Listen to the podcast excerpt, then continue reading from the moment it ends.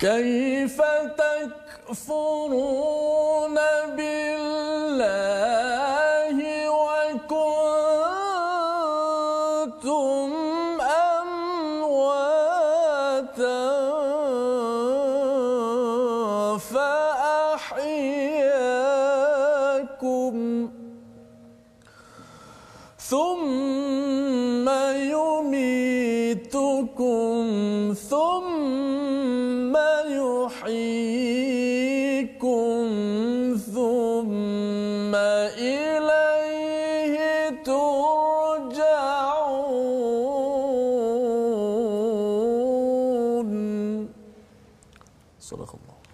Surah Al-Azim. Assalamualaikum warahmatullahi wabarakatuh.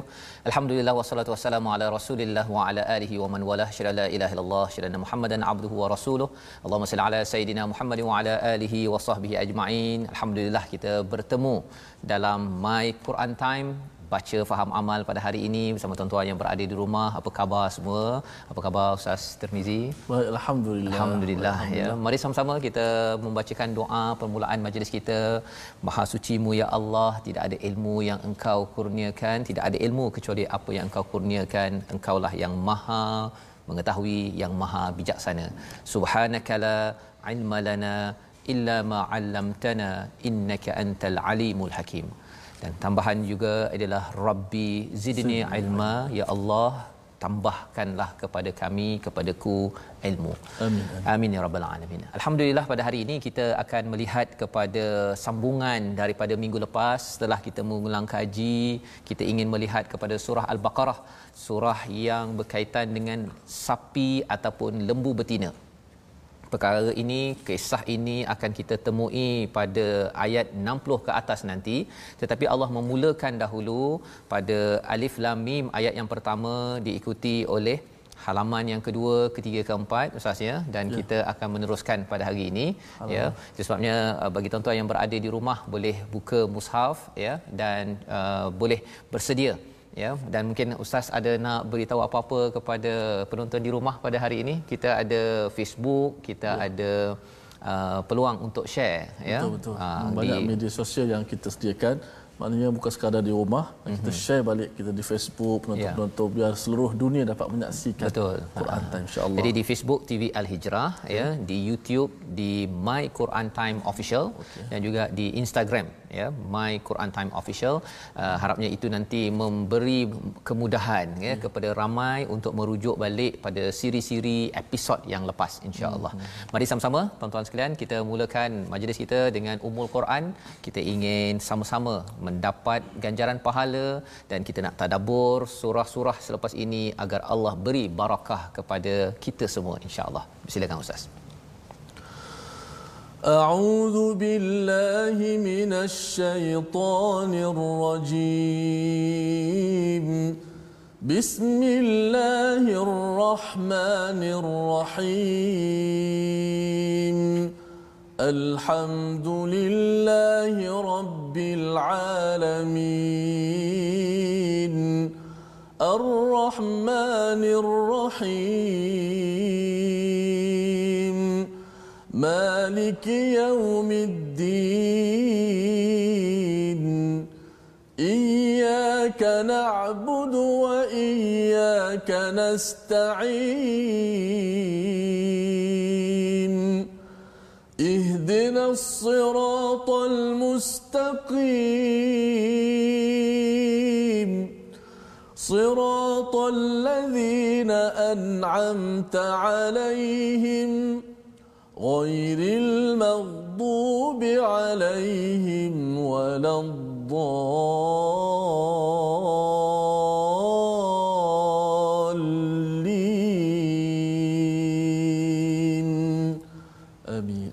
Amin amin ya rabbal alamin. Kita memanjatkan kesyukuran pada Allah SWT dengan bacaan Fatihah tadi ustaznya mengingatkan kita adalah umat alhamdulillah Mengapa kita mengucapkan alhamdulillah? Kerana kita ada Rabb Tuhan sekalian alam yang sifat ataupun Rabb ini salah satu maksudnya untuk mendidik dan membesarkan potensi yang ada pada diri kita. Allah akan didik kita, Allah akan besarkan potensi kita. Itulah Rabbul Alamin dan salah satu daripada hadiah daripada Allah bila kita baca alhamdulillah rabbil alamin permulaan daripada surah al-Fatihah diterangkan oleh surah al-Kahfi iaitu alhamdulillahillazi anzala ala abdihi alkitaba wa lam yaj'al lahu iwaja.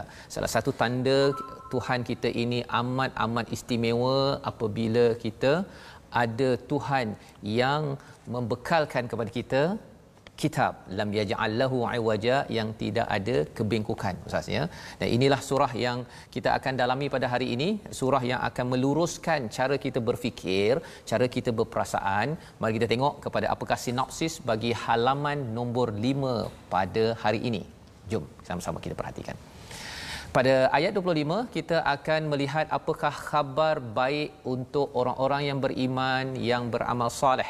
Ini yang kita akan lihat pada ayat 25 ada empat baris yang kita akan baca. Diikuti dengan perumpamaan ya. Allah memberi perumpamaan apa faedahnya diberi perumpamaan bagi manusia yang ada dalam al-Quran. Sebelum ini kita sudah ikuti kali ini kita akan ikuti lagi insya-Allah dan seterusnya kita akan melihat tanda-tanda kekuasaan Allah Subhanahu Wa Taala ada kaitan tadi daripada perumpamaan nyamuk ada kaitan selepas itu tentang kehidupan dan juga ada kaitan dengan alam maya pada ini. Oh, banyak itu yang kita akan tengok tapi dalam satu muka surat sahaja Allah bawakan agar apa agar kita boleh menghargai kepada keimanan pada Allah Subhanahu Wa Taala dan kita layak menjadi pemimpin. Ha, itulah uh, surah Al-Baqarah ini bercakap tentang umat dahulu pernah dilantik sebagai pemimpin dunia tetapi kerana tidak mengikut agenda ataupun panduan Tuhan maka ia digantikan. Moga-moga tuan-tuan kita semua adalah pemimpin-pemimpin yang Allah pilih berdasarkan pada hidayah. Kita akan baca bermula daripada ayat 25 hingga ayat 26 bersama dengan Ustaz Tarmizi. Okay. Terima kasih Fadil Ustaz Fazrul. Uh, seterusnya para penonton, sahabat-sahabat Al-Quran, semua kita sangat bertuah dan syukur kepada Allah Taala dapat sama-sama kita hari ini duduk dalam majlis ilmu walaupun duduk di rumah Ustaz. Di rumah. Ha, di hadapan kaca TV ada yang bersama dalam Facebook dan sebagainya. Ada yang dah dah sampai ke pejabat juga Ustaz? Ya. Ha ya. Dah bertugas di ha. Kedah di Kelantan Betul. ya. Hmm. ada yang kata sedang memasak pun kat dapur dalam kereta dan sebagainya kita ambil peluang alhamdulillah. Peluang. kita syukur Allah pilih kita duduk dalam majlis ilmu. Hari ini kita bersama pada halaman yang kelima Ustaz. Kelima. Okey ya, kelima. Ustaz akan baca ayat yang bercakap tentang ha. khabar gembira okay. ya khabar gembira. syurga, syurga. ya itu ayat 25 itu. Dan hmm. kemudian bila Ustaz sampai pada ayat 26 itu tuan-tuan akan melihat uh, bagaimana uh, ayat ini berkaitan dengan perumpamaan nyamuk. Oh, okey okey. Okay. Ah itu yang sebenarnya ada mesej penting pada perumpamaan. Hmm, mana saya nak baca ni saya nampak gambaran dah. Ustaz yeah. sebut pertama kita masuk tentang khabar gembira. gembira. Apa khabar gembira sama-sama. Kemudian kita masuk satu perumpamaan nyamuk hmm. pula Ustaz. Hmm. Allahu akbar. Nanti okay. kita akan tengok apa kaitan syurga dengan nyamuk. Okey. Okey, okay, kita baca dulu. Jom, jom sama-sama. Ayat sebelum ni kita sebut tentang kesengsaraan orang-orang yang jahat, eh, tidak Betul. beriman, ya. tempat mereka di neraka. Ayat sebenarnya eh, khabar baik untuk orang-orang yang beriman dan amal saleh. Ya. أعوذ بالله من الشيطان الرجيم. بسم الله الرحمن الرحيم. وبشر الذين آمنوا وعملوا الصالحات أن لهم جنات أن لهم جنات تجري من تحتها الأنهار كلما رزقوا منها من ثمرة رزقا قالوا هذا الذي رزقنا من قبل وأتوا به متشابها ولهم فيها أزواج مطهرة وهم فيها خالدون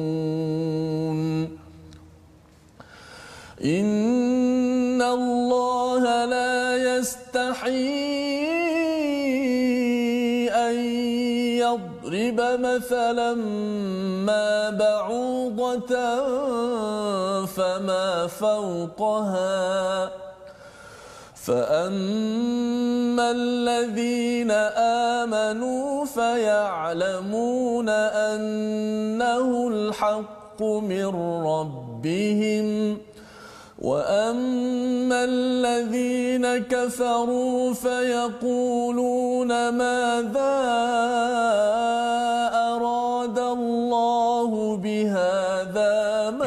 مثلا يضل به كثيرا ويهدي به كثيرا وما يضل به الفاسقين. Sadaqallahul Azim. Sadaqallahul Azim. Terima kasih Ustaz membacakan uh, 25 26 ini ada dua perkara yang kita nampak mungkin macam tak berkait sangat ya hmm. tetapi ada kaitan sebenarnya ada tanasub ada kaitan di antara kalau ayat 24 sebelum ini pada halaman 4 bercerita tentang orang-orang yang tidak ataupun yang yang uh, tidak beriman kepada Allah Subhanahu Wa Taala uiddat lil kafirin itu disiapkan pada mereka neraka. Naudzubillah. Ini bagi orang yang yang melawan tidak percaya kepada mesej daripada nabi yang dibawakan oleh Nabi Musa sebelum ini dan juga dibawakan oleh Nabi Muhammad sallallahu alaihi wasallam. Pada ayat 25 Allah menyatakan tentang wabasyiril ladzina amanu. Ya menariknya perkataannya dan sampaikanlah kabar gembira ustaz ya? Mm-hmm. uh, dia sebenarnya boleh saja digunakan perkataan apa? Uh, bashir ataupun wa ubashir. Uh, ah. kalau wa ubashir aku mengucapkan tahniah. Allah mengucapkan tahniah kepada orang yang beriman. Tapi di sini wa bashir ini maksudnya seruan kepada siapa? Pada Nabi Muhammad sallallahu alaihi wasallam. Hmm. ada nabi yang perlu menyampaikan mesej tahniah kepada siapa orang yang beriman dan beramal soleh. Jadi di situ kalau kita tengok bashir itu sendiri pun di situ ada tugas nabi. Tugas nabi. Jadi secara ringkasnya siapa yang menidakkan Nabi Muhammad sallallahu alaihi wasallam ataupun tidak mahu kembali pada sunnahnya pada zaman Rasul sallallahu alaihi wasallam itu di Madinah mereka tidak dapat terima nabi pasal Arab kan kami ini Bani Israel orang Yahudi cakap ini adalah daripada Nabi Muhammad bukan uh, daripada geng Nabi Musa dia kata hmm. maka dia nafikan maka sebenarnya orang-orang begini tak dapat bashir tapi mendapat nazir daripada daripada Allah Subhanahu Wa Taala. Jadi apakah kabar gembira tersebut ya kepada tuan-tuan yang beriman kepada Allah, kepada Al-Quran, kepada Nabi sallallahu alaihi wasallam wabashshiril ladzina amanu berikan kabar gembira kepada orang yang beriman Ha, beriman ini sama ada iman kuat ke iman lemah ke orang munafik yang mengaku beriman pun Allah kata berikan kabar gembira kepada orang yang mengaku beriman ya. Maksudnya kalau kita rasa macam iman kita lemah ustaz ya maka kita pun rasa bila baca ayat ni ya Allah aku ni iman lemah ya Allah aku perlu naikkan. Ha, itu perasaan bila kita baca ayat ini tetapi bukan sekadar iman disambung dengan wa'amilus salihat beramal soleh ha, ini yang membezakan orang beriman yang munafik dengan yang bertakwa. Orang bertakwa yang beramal soleh ini dia buat apa yang dia percaya. Tapi kalau orang munafik itu Ustaz ya Abdullah bin Ubay ke bin Salul uh, dia kalau dia kata saya beriman amanna dia cakap hmm. yang kita dah belajar sebelum ini. Tapi bab solat kalau isyak ke kalau katakan uh, subuh ke dia tak pergi. Pasal orang tak nampak buat apa saya pergi? Ha hmm. kan? Dia tidak mahu beramal soleh. Dan inilah perkara yang membezakan ya. Ucapan tahniah ini bagi orang yang beriman dan beramal beramal soleh. Apa ganjarannya? Annalahum jannatin tajri min tahtihal anhar. Ha saya sempat survey dekat Facebook. Saya tanya hmm. dekat Malaysia ni kalau kita pergi hotel ustaz ya dia hotel yang tingkat yang tinggi ke yang rendah yang lebih mahal? Saya survey lah kan kalau orang kalau pejabat biasanya yang rendah itu mahal kalau tingkat tinggi itu aduh tengok keadaan lah kan hmm. kalau yang pejabat yang dekat dengan apa tempat yang ternama ke apa ke mungkin tinggi tu lebih mahal. Tapi bila ke ke Singapura, saya banyak tanya orang kat sana, kalau apartment kalau kat sini bawah lebih murah, dekat sana lebih tinggi lagi mahal. Hmm. Ya. Apatah lagi kalau kat Malaysia pun ada juga, kalau dia menghadap laut menghadap pemandangan yang indah lebih tinggi lagi mahal. Kalau hotel ke hmm. menghadap laut mahal. Kalau ada tak ada tingkap murah. Ha, contohnya kan. Kalau kita tengok dalam ayat ini Allah tahu bahawa psikologi kita kita nak apa? Kita nak kalau boleh kita punya rumah ni tinggi. Kalau tinggi mestilah ada yang rendah. Rendah itu namanya di bawah itu ada sungai. Ha, ini maksudnya rumah tinggilah ni. Dan jannatin ini maksud lainnya adalah kebun ataupun uh, taman. Ada pokok-pokok dan saya yakin kepada ialah ustaz pun ya saya sendiri pun kalau boleh rumah kita ustaz ya kalau boleh adalah pokok-pokok di sekitarnya kan? Ya, ada kebun ada mata air pula ada tu. mata air. Ha, kan? Bila cakap tentang mata air ada yang bertanya uh, mengapa sungai dikaitkan? Pasal kalau kita diberikan longkang rumah saya memang ada longkang ustaz ya. kan? Tapi longkang bukan lambang sebagai satu rumah yang besar ataupun kalau kita diberikan laut laut macam-macam ada. Ada jerung ke ada apa. Tapi kalau sungai ia adalah lambang kepada mata air ya dan memang kita amat suka ya suka kepada nikmat nikmat ini. Kullama ruziqu minha min thamaratir rizqa. Ha, diberikan rezeki buah-buahan qalu hadzal ladzi ruziqna min qabl wa utubihi mutasyabiha hmm. ya apakah yang kita akan cakap bila sampai ke syurga nanti? Bahawa ini kita dapat buah-buahan. Wa utubihi mutasyabiha. Macam kita pernah dapat lah ustaz kat dunia dulu. Mana Allah Subhanahu Wa Taala berikan kita buah yang kita pernah dapat kat dunia pernah dapat kat dunia. Okay, ha, okay. kalau kita bincang sebelum ni Aha. ya apa ustaz? Musangking, musangking. kan? Tapi tak musangking ya. Wali tuan-tuan kalau katakan mangga ke buah apa? Ada yang beri apa jeruk? Jeruk, jeruk ke ya jeruk yang sedap itu ya kita ucapkan terima kasih juga terima kasih. ya daripada tuan-tuan yang menghantar ya uh, nak ceritanya apa buah-buahan yang kita pernah makan di dunia ini kita jumpa di sana tetapi rasanya sudah berbeza hmm. lebih sedap Ha, ya. Maksud kalau kita makan buah dekat dunia tu rasa lazat kalau macam Ustaz makan musangking tu rasa macam ya Allah macam manalah akhirat Ustaz. Dia itu sebabnya Ustaz ni bila makan buah kan kita bukan makan kerana lapar sangat pun yeah. kerana berhibur makan kan. Mm-hmm. Itu preview kepada syurga. Pasal syurga ni makan bukan pasal lapar. Ah. Dia makan kerana suka-suka nak gembira ya pasal kita tidak ada lapar tak ada buang air apa sebagainya. Jadi ini adalah ganjaran pada siapa? Tuan-tuan yang beriman kita semua yang beramal. Ha ya kita baca kita faham meningkatkan iman kita dan beramal apa lagi ganjarannya? Walahum fiha azwajum mutahharah. Hmm. ya pasangan yang suci maksudnya tidak ada dengki lagi dah ya uh, tidak ada kotoran apa sebagainya. Pada waktu itu kalau ikut pada hadis uh, pasangan masing-masing akan jadi lebih handsome lebih cantik daripada hmm. bidadari. Tak sama dekat dunia tak sama. Okay, okay. Ya, makin cantik, makin handsome pada setiap hari Jumaat. Tapi syaratnya pasangan masuk syurga lah. Ya, kalau amin, pasangan amin. itu di dunia ini baca Quran pun malas kan. Ataupun amal soleh pun dia kata ah, awak buatlah saya tak apa. Ah, dan mungkin kita tak bertemu lagi pasangan itu di sana nanti. Allah. Yang kita tak nak jadi begitu, tuan-tuan bolehlah share sekarang ini ya beritahu kepada kawan, saudara, anak, suami, isteri. Kerana apa? Kerana kita nak masuk syurga sekeluarga. Mhm. Wahum fiha khalidun. Kekal. Ha, ya. Jadi bila bercakap tentang syurga terus Allah bawa kepada macam mana nak dapat syurga itu kembali balik pada dunia Allah bawa satu perumpamaan hmm. pasal nyamuk. Ah, pasal nyamuk hmm. kalau boleh ustaz ulang balik ustaz ayatnya panjang tapi nak juga Fal- ulang balik. Ya. Okey. Kalau boleh ustaz ah, okay. ya. Silakan. Okey alhamdulillah saya cukup rasa macam teruja ustaz. Tadi bila baca ayat pertama tentang tentang syurga tadi kan. Hmm. Maknanya kita buat baik ini tak akan sia-sia lah. Ya. Tak akan sia-sia. Dunia ni tempat balasan. Kita buat baik, kita akan dibalas baik. Tapi kalau kita buat jahat, akan dibalas jahat. Syarat kena ada iman. Ustaz, eh? Iman. Itu sebabnya iman. bila kita cakap tadi makan buah, kita macam, eh teringat macam buah dulu kan. Hmm. Allah bawakan misal ini, misal tadi buah sekarang, misal buah yang akan kita dapat. Ya. Hmm. Bila Allah bagi misal ini, kita ambil pelajaran. Apa pelajarannya? Ayat 26. Okay, okay. Sebab sebut buah seterasan pada ayat yang 21, mm-hmm. Allah Subhanahu Wa Taala perintah kepada kita untuk beribadat kepadanya. Ya. Dan buah kepada ibadat itulah kata para ulama ialah syurga yang akan kita syurga. perolehi insya-Allah. Allah. Seterusnya kita masuk pada uh, kita kata apa ni perumpamaan yang seterusnya. Mm-hmm. Uh, sins yang baru yang begitu menarik Allah Subhanahu Wa Taala berikan permisalan sudah pasti ada hikmah di sebalik apabila Allah Subhanahu Wa Taala buat perumpamaan walaupun nyamuk nyamuk walaupun nyamuk mm-hmm. okey أعوذ بالله من الشيطان الرجيم. بسم الله الرحمن الرحيم. إن الله لا يستحيي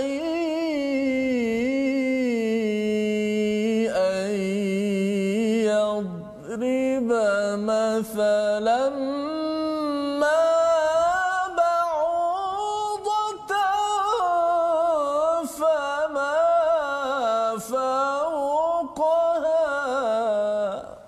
sadaqallahul azim Sesungguhnya Allah tidak malu untuk membuat perumpamaan berupa ba'udah itu seekor nyamuk. Bukan banyak nyamuk, seekor. seekor. Okey. Fama fauqaha ataupun yang lebih kecil ataupun lebih melangkau daripada apa yang kita nampak pada nyamuk. Apa yang kita nampak pada nyamuk Ustaz ya? Salah satunya dia kecil. Kecil. Kan? Lepas tu orang cakapnya kotor. Isap darah orang Isap ini. darah orang kan. Jadi paling kurang ambil tiga perkara ni, mm-hmm. sebenarnya Allah boleh bagi lebih kecil daripada itu, lebih kotor daripada itu, lebih kuat makan darah, pacat ke apa ke, Allah boleh bagi perumpamaan. Ya. Jadi kita ambil lah yang paling kecil ya. Apa yang paling kecil pada tahun 2020 ya, kalau tuan-tuan tengok pada tahun 2020, 2021 nanti ya, sebenarnya yang lebih kecil yang kita tak pandang dia enteng, ia mampu untuk kalau nyamuk ini pernah menumbangkan Namrud pada zaman Nabi Ibrahim, nyamuk ini pernah menyebabkan berjuta-juta bilion digunakan untuk menyembuhkan penyakit yang dibawa olehnya, malaria di Afrika. Lebih kecil daripada itu adalah COVID-19. Hmm. Ya, COVID-19 dia boleh menjatuhkan ekonomi China, Amerika, negara-negara yang ada di dunia, dia boleh memecah belahkan ataupun menyebabkan kita makin dekat dengan al-Quran. Mana nyamuk dah kecil sat. Tapi ada lagi. Ada lagi kecil. Fama fauqaha maksudnya perkara-perkara kecil Allah boleh jadikan itu bagi orang yang beriman kata apa? Ah ni respon tuan-tuan yang beriman apa cakap? Fa ya'lamuna annahul haqqu min rabbihim. Kita faham ke tak faham kita tahu bahawa ini adalah kebenaran daripada Tuhan. Mesti Allah nak bagi tahu sesuatu. Hmm. Kan? Maksudnya kita ambil pelajaran uh, Allah jadikan, Allah tak malu jadikan, Allah tak malu nak buat perumpamaan ini pasal pelajaran untuk kita, ya. Tetapi bagi orang yang kufur, fayaquluna madza aradallahu bihadza masalah ya. Orang yang uh, kufur itu jaga apa? Ini ini Allah nak apa ni? Kan? Ha, Allah nak apa ni? Dia buat bising-bising lepas tu dia tak tahu apa yang Allah maksudkan. Ha, yang ini yang kita kena beritahu apakah apa komen Allah? Yudillu bihi kathiran wa yahdi bihi kathira. Rupa-rupanya Allah memberikan perhatian pada kita bab sesat dahulu berbanding hidayah Pasal ramai orang yang sesat yang tidak dapat ambil pelajaran daripada nyamuk. Nyamuk kecil pun tak dapat ambil pelajaran. Covid pun tak dapat ambil pengajaran. Apatah lagi benda tentang alam yang besar ini. Sehingga kan Allah yang maha besar itu dia tidak iman. Maka Allah cakap, وَمَا يُدِلُّ بِهِ إِلَّا الْفَاسِقِينَ ya tidaklah mereka ini sesat kecuali mereka ini membuat kerosakan di atas muka bumi ini. Jadi inilah ayat 26 Allah bawa perumpamaan, Allah bawa perumpamaan untuk apa tuan-tuan? Allah ingin membina iman kita, membina ilmu kepada kita agar kita lebih jelas lagi pelajaran daripada perkara-perkara lain. Tak perlu kita jadi nyamuk untuk kita dapat pelajaran. Tak perlu kita kena malaria baru kita dapat pelajaran. Tak perlu kita tengok COVID-19 depan mata baru ambil pelajaran. Tak perlu sampai kita sakit dan meninggal COVID-19 baru ambil pelajaran. Tetapi bagi orang beriman dia tahu bahawa apa sahaja Allah bawa perumpamaan, dia tahu dah ini bukan main-main. Jadi itu sebabnya kalau ayat 26 dan 25 sebentar tadi kita perhatikan betul-betul Orang yang, yang nak ke syurga ini dia sentiasa ambil pelajaran dan suka melihat uh, misal-misal sehingga kan nanti dia dapat rasa buah di sini dia dah dapat dah ini misalan ni. Nanti saya dapat makan buah di sana ya. Jadi perkataan yang kita nak kongsikan pada hari ini ya daripada dua ayat ini yang kita nak beri perhatian Ustaz pada hari ini ialah perkataan apa? Basyara. Basyar. Ha, basyara ya perkataan awal yang kita belajar tadi apakah yang ucapan tahniah yang diberikan kepada orang beriman beramal soleh basyara daripada perkataan uh, yang bermaksud beri khabar gembira okay. ya nabi beri khabar gembira diarahkan Allah beri khabar gembira pada orang beriman beramal soleh basyara ini kalau dalam asfahani maksud asalnya tuan-tuan ustaz ya kulit luar kulit Kulit bahagian luar. Oh, okay, okay. Iaitu sebabnya bila manusia digelar bashar, mm-hmm. itu maksudnya Allah memberitahu tentang uh, perkara-perkara fizikal. Mm. Uh, tapi kalau perkataan al-adamah, Adam, Adam itu kulit dalam. Kulit bahagian dalam. Ha, kulit dalam. Kulit luar dia kasar sikit, kulit dalam ini kalau kita terluka kan, yang dalam itu dia kan dia lembut macam Ya. putih tu kan. Itu adalah Adam. Al-Adamah. Jadi apa kaitan kulit luar dengan uh, kabar gembira? Ha, ha ya. Bila kita ada kulit luar, Ustaz ya, bila kita dapat kabar gembira, kulit ini akan jadi uh, lebih lebar dan itu kalau istilah Aswahani, tapi maksudnya kapilari darah itu merembeskan ataupun dalam uh, darah kita, dalam otak kita merembeskan hormon uh, dopamin, serotonin dan uh, ada dopamin dan serotonin. So hormon itulah yang menyebabkan kita rasa bila kita dapat khabar gembira ya uh, kita akan rasa eh, seronoknya Allah uh, akan bagi saya syurga. Allah akan bagi saya buah. Saya tak dapat makan buah-buah yang hebat-hebat di dunia ini tapi orang cakap macam sedap.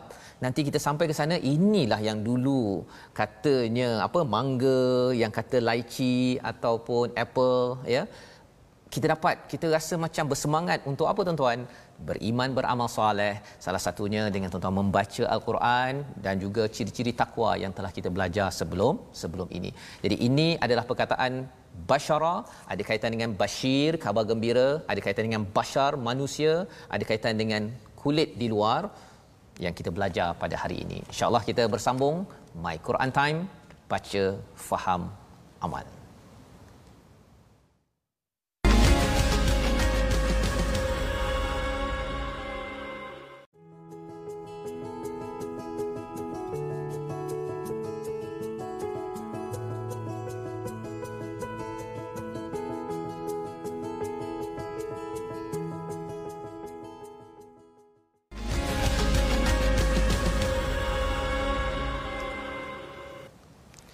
Kembali kita dalam My Quran Time baca faham amal pada hari ini. Kita mendalami kepada halaman nombor 5 kita diperkenalkan dengan apakah ucapan tahniah yang diberi oleh diajarkan oleh Nabi sallallahu alaihi wasallam. Allah suruh Nabi sampaikan.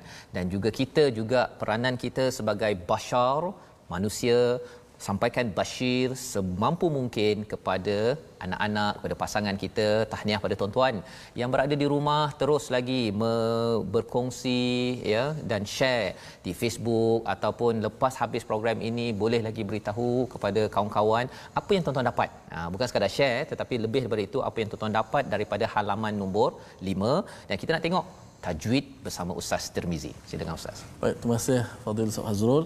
Sahabat-sahabat Al-Quran sekalian, untuk segmen tajwid kali ini insya-Allah kita akan uh, membicarakan tentang rukun-rukun Al-Quran Ustaz. rukun al-Quran Mana bila sebut rukun dia satu benda yang penting sebab tu kita sebut di awal-awal uh, episod kita pada kali ini uh, sebagaimana setiap ibadat itu dia ada rukun dia. Kalau solat ada rukun dia. Al-Fatihah rukun. Kalau tak tunai ke Al-Fatihah maka tak sempurnalah kita hmm. punya ibadat.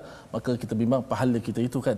Sebab tu antara makna Al-Quran bila Ustaz Safri uh, uh, bincangkan dan bagi kepada kita tentang makna Al-Quran antaranya ialah uh, uh, diturunkan kepada Nabi Muhammad SAW oleh malaikat Jibril al-muta'abbad bitilawatihi untuk beribadat bagi orang yang sentiasa membacanya.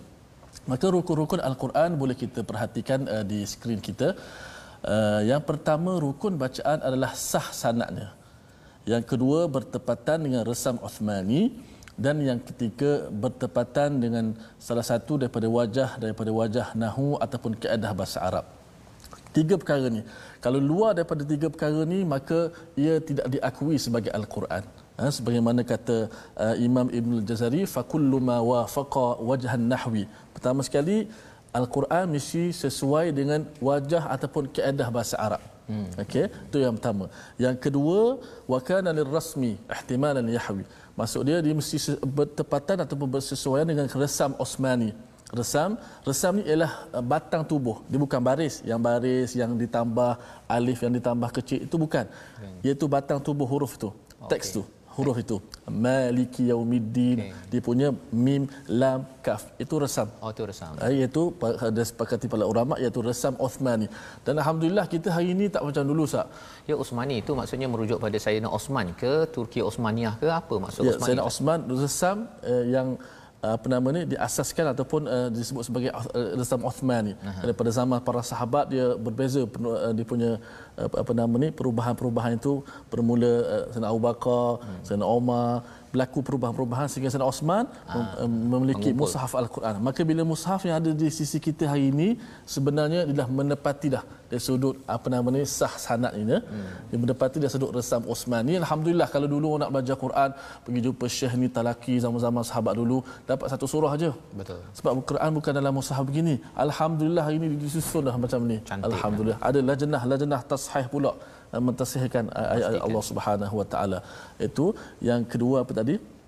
Uh, dia punya resam Osman ni. Yang ketiga mesti sah sanadnya Ha, mana kita tak boleh baca Al-Quran uh, ikut suka kita lah. Alhamdulillah hari ini semua dah ulama letak barisnya semua supaya kita boleh baca dengan betul. Tak bolehlah kita baca Alhamdulillah. Tak boleh. Hmm. Ha, ada yang baca Alhamdulillah. Betul. nak baca sendiri. Tak apalah, makna tak berubah pun kan. Ar-Rahmanur Rahim. Hmm. Ha, dia ubah makna. Dia kata dalam bahasa Arab, uh, Arabnya begini, begini, begini. Al-Quran dia bukan mesti daripada tiga kriteria tadi rukun tadi Betul. barulah diakui sebagai Al-Quran dan sah dibaca dalam solat maupun di luar solat Masya-Allah hmm. itu tiga perkara penting ustaz ya tentang hmm. tajwid tentang hmm. bagaimana Quran itu sendiri hmm. untuk kita berkenalan ya untuk kita lebih dekat ya, ya. dengan Al-Quran ini sendiri. Hmm. Yang kita baca sekarang ini ialah resam Osmani. Osmani. Ha. Ya, baik. Alhamdulillah. Baik, kita nak teruskan uh, bacaan kita daripada uh, ayat 27 hingga ayat 29 ya. Okay. Sama-sama kita dipimpin oleh Ustaz Tirmizi. Okey. أعوذ بالله من الشيطان الرجيم الذين ينقضون عهد الله من بعد ميثاقه ويقطعون ما أمر الله به ويقطعون ما أمر الله به أن يوصل ويفسدون في الأرض. أولئك هم الخاسرون. كيف تكفرون بالله وكنتم أمواتا فأحياكم ثم يميتكم ثم يحييكم ثم إليه ترجعون هو الذي خلق لكم ما في الأرض جميعا ثم استوى إلى السماء ثم استوى إلى السماء فسواهن سبع سماوات وهو بكل شيء عليم. صدق الله العظيم. Surah Al-Azim Azim ayat 27 hingga 29 Ustaz ya. Hmm. Itu adalah uh, sambungan daripada apa yang Allah beritahu pada ayat 26 apabila Allah menyatakan wama yudillu bihi illal fasiqin. Tidaklah sesat ya orang-orang yang tidak ambil, tidak mampu mengambil pelajaran daripada perumpamaan Allah berikan kecuali orang yang fasiqin. Siapakah orang yang fasik? Ya secara ringkasnya fasik ini ustaznya kalau katakan ada biji benih keluar daripada buah itu itu maksudnya keluar itu namanya fasaqa ya hmm. jadi bila orang yang fasik ini dia keluar daripada uh, buah ha, maksudnya dia sepatutnya letakkan hatinya di dalam diri dia tapi dia keluarkan hatinya tidak mahu menyerah kepada Allah istilah lainnya derhaka ya. Jadi apakah ciri orang yang derhaka itu? Allah jawab dalam ayat yang ke-27 yang pertama ada tiga ada tiga ya. Yang pertama alladzina yanquduna ahdallahi min ba'di mitsaqih iaitu orang yang melanggar perjanjian dengan Allah selepas dia berjanji. Ha, mitsaq ini maksudnya hmm. perjanjian yang berat yang uh, sumpah Kalau kita tengok dalam surah Al-A'raf, kita bercakap tentang satu masa dahulu roh kita ini semua Ah Chong, Ahmad, John, Mutusami, Sugu dan sebagainya, semuanya sudah bercakap ataupun mengakui Allah bertanya, "Alastu bi rabbikum?" Apakah bukan aku ini Tuhanmu? Ya, kata Allah dalam surah Al-A'raf. John jawab, uh, Mutusami, Ah Chong semua, ya, kata apa? Bala syahidina, kami mengakui. Cuma mungkinlah ustaz ya, minggu lepas ustaz masih ingat tak ustaz makan apa ustaz? Hmm, susah nak ingat. Susah nak ingat. Susah nak ingat.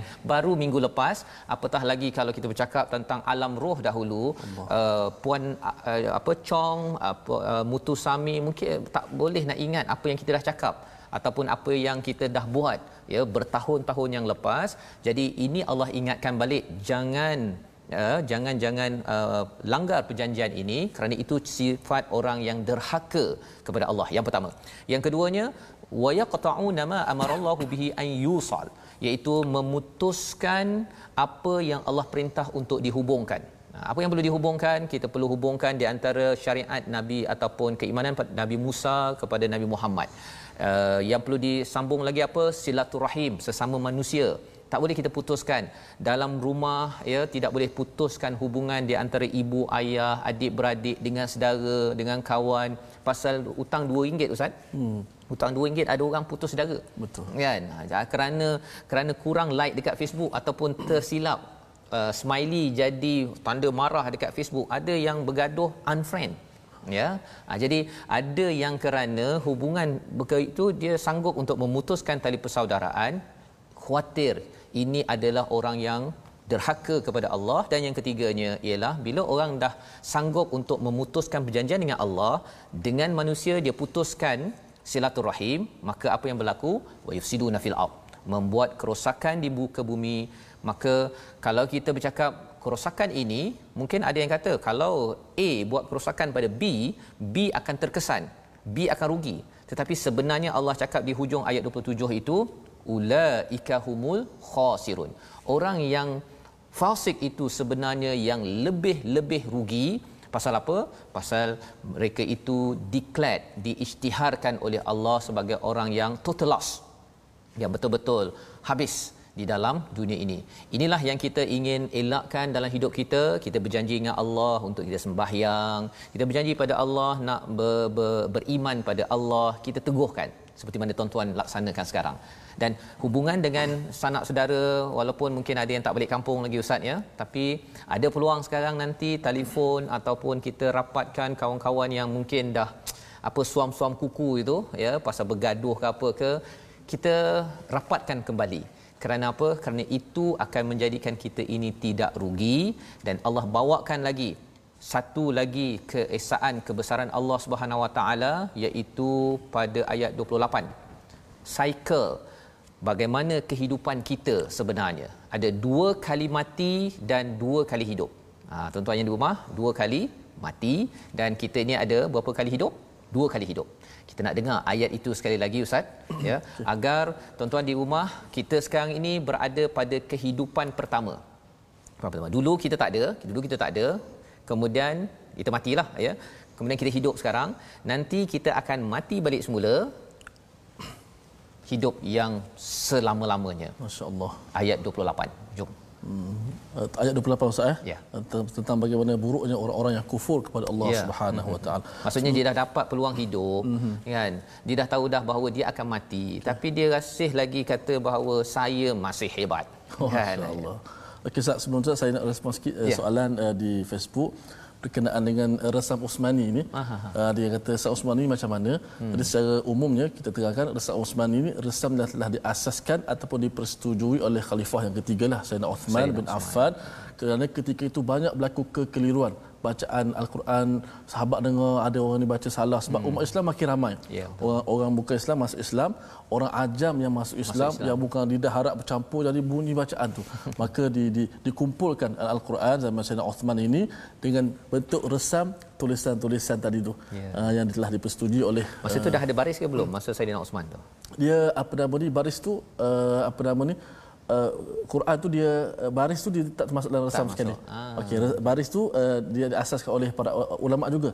Uh, tersilap saya Abu As'ad Ad-Duali. Ah. Ah, bila sebut uh, resam itu ialah batang tubuh huruf tadi. Batang ah, gitu. Ya, titik-titik Ya. baris itu kemudian Ya, sikit ya. Titik kemudian bar- baris dan titik semua tu itu uh, uh, Eh, tentang tanda-tanda pula dalam tanda-tanda. Quran dan sebagainya. Oh, okay. Itu untuk memudahkan kita baca Al-Quran. Mm-hmm. Tadi tak berlaku kesilapan baris, kita boleh detail lah kesalahan yeah. tu.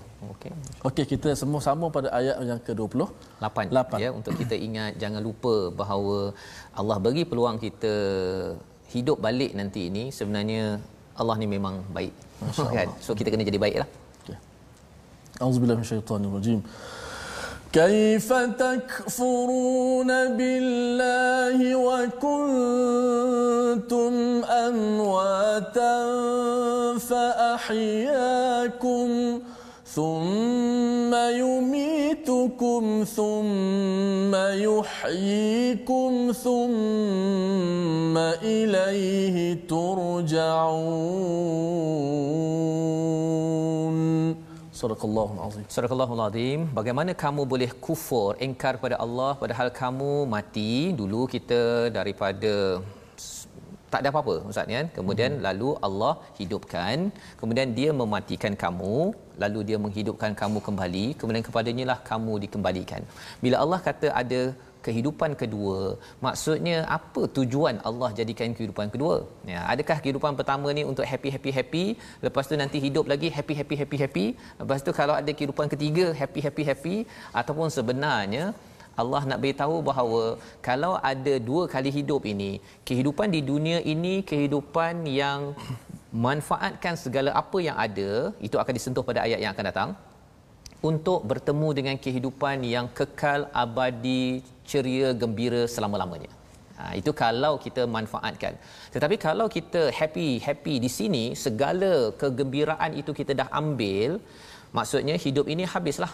Habis kegembiraan itu maka kehidupan yang kedua nanti itu kita sebenarnya menempah kesengsaraan. Ha, jadi itu mesej dia lebih kurang beginilah ustaz ya. Kalau orang cakap uh, ustaz saya dah bagi hadiah sekali kan? Ya? Tapi kalau dah dua kali bagi mesej tu saya dah bagi hadiah. Itu mesejnya apa ustaz? Kita kena beri perhatian ke tidak?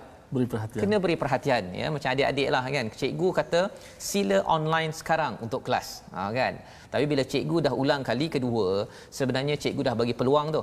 Yang kali pertama tak buat tak apa ya? Tapi cepat-cepatlah baiki kehidupan kita untuk menghadapi kehidupan yang kedua yang lebih lebih serius lagi kalau kita buat persediaan kita akan dapat kebahagiaan dan apa potensi yang Allah bekalkan kepada kita semua itulah ayat yang ke-29 Dialah Allah yang menjadikan untuk kamu segala yang ada di bumi. Perkataannya ialah huwallazi khalaqalakum ma fil ard jami'a.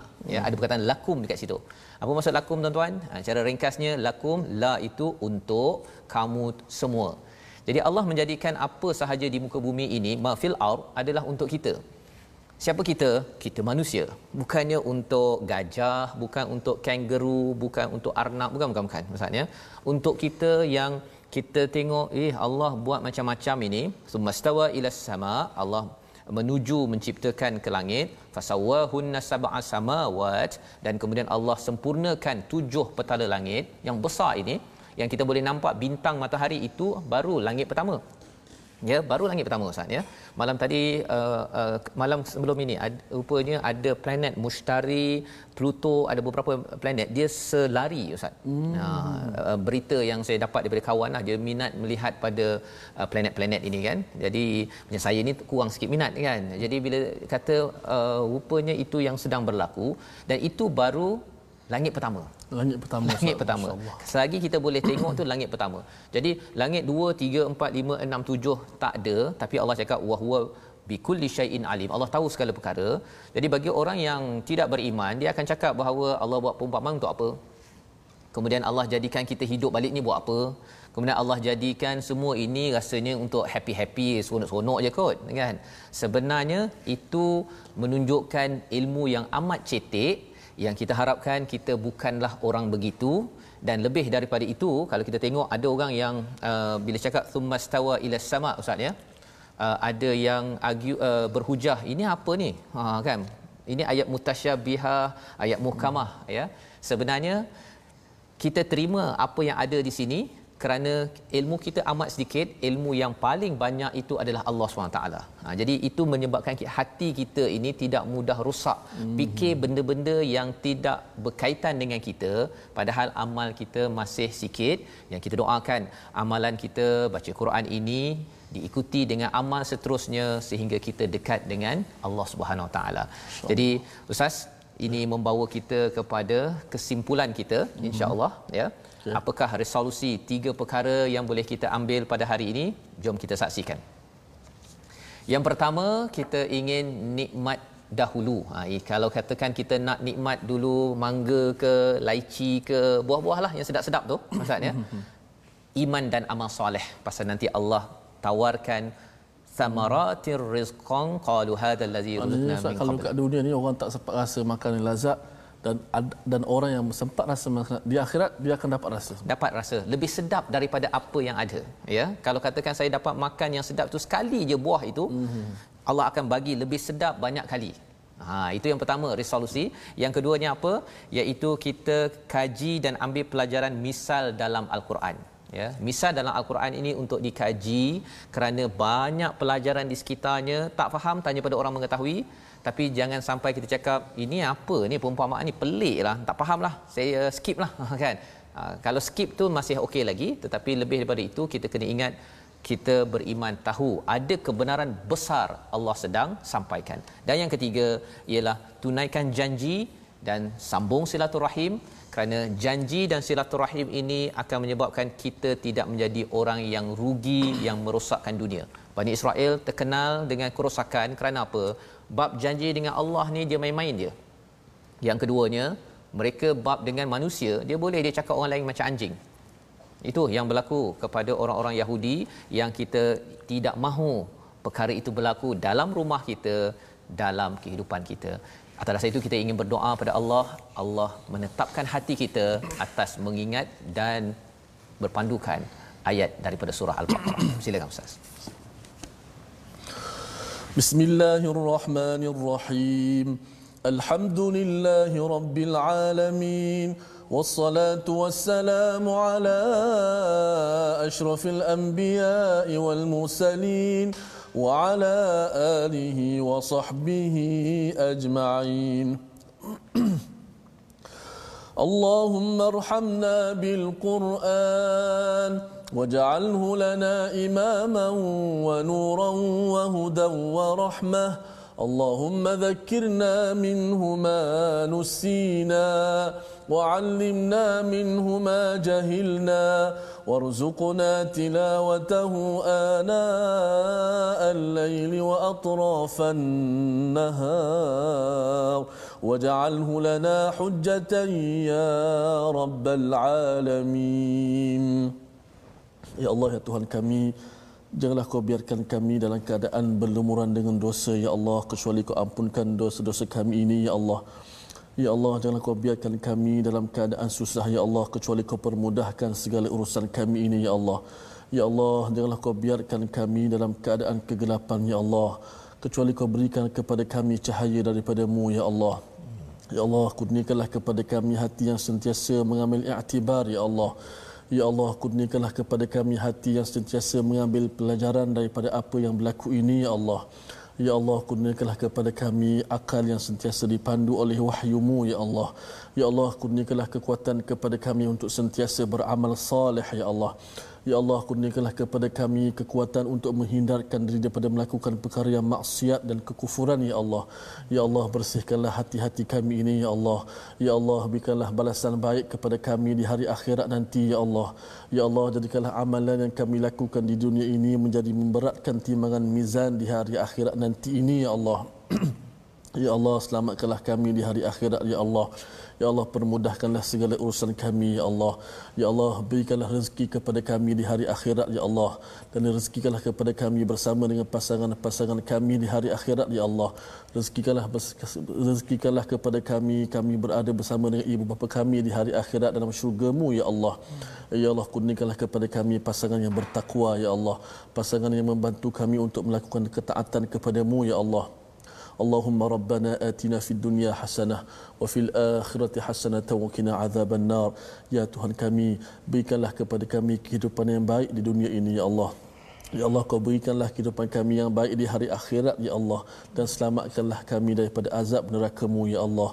Wa sallallahu ala sayyidina Muhammad wa ala alihi wa sahbihi wasallam. Walhamdulillahi rabbil alamin. Amin amin ya rabbal alamin. Alhamdulillah semoga Allah mengurniakan mengabulkan doa kita. Ustaz agar keluarga kita adalah keluarga bertakwa, keluarga yang diizinkan dengan rahmat Allah. Wa hum fiha khalidun. Kekal di syurga nanti yang tidak ada cabaran ujian lagi ya. Di sini kita bersusah sikit tuan-tuan. Tuan-tuan yang berada di rumah teruskan ya. Senang susah kita terus bersama al-Quran. Kita ingin sebarkan al-Quran ini lebih luas lagi. Uh, ia memerlukan kes, uh, uh, usaha ya. Usaha sedikit kepayahan tetapi bagi tuan-tuan yang ada kesempatan kita jemput untuk bersama dalam wakaf untuk ummah sebagai satu usaha bersungguhnya tuan-tuan bersama al-Quran ya agar isi al-Quran ini bukan tuan-tuan saja yang dapat tetapi kita ingin kongsi dengan rakan-rakan kita yang berada di mana saja ya di hospital di pejabat komuniti di surau di masjid di sekolah di pelbagai tempat agar ini menjadi sebagai jariah kita. Ha, itu yang penting Ustaz ya. Jariah amal yang berkekalan sampai ke syurga dan di sana nanti ada fi tahtihal anhar ya. Mm-hmm. Ada sungai di bawahnya itu. Nikmat ini macam mana dapat banyak sangat ini? Rupa-rupanya kerana jariah tuan-tuan bersama dengan wakaf dan untuk jariah itu kekal sah wa hum fiha khalis selama-lamanya di hari akhirat. Yeah syurga ya. insya-Allah. Betul. Dan dalam masa sama kalau katakan ada yang kata saya selain daripada wakaf ni apa yang saya boleh buat? Tuan-tuan ya sebagai sahabat Al-Quran, sahabat Al-Quran, kita nak tuan-tuan bersama, kita bergabung bersama ya. Kita bukannya uh, eksklusif tapi inklusif ya. ya. Kita nak seramai mungkin kita berganding bahu agar Al-Quran ini dapat dikongsikan, kita dapat beraktiviti, beramal dengan apa yang kita faham. Muka surat 5 kita dapat satu, kita share nota, kita mungkin galakkan kawan ada ruang nanti kita mungkin boleh bertemu kita buat program membantu kawan-kawan masyarakat kita kerana itulah yang kita belajar seawal halaman yang kedua diikuti pada halaman seterusnya perkara yang perlu kita beri perhatian. Sebabnya tuan-tuan kalau ingin ikuti siri-siri yang lepas, tuan-tuan boleh ikuti di Facebook TV Al Hijrah itu satu ya.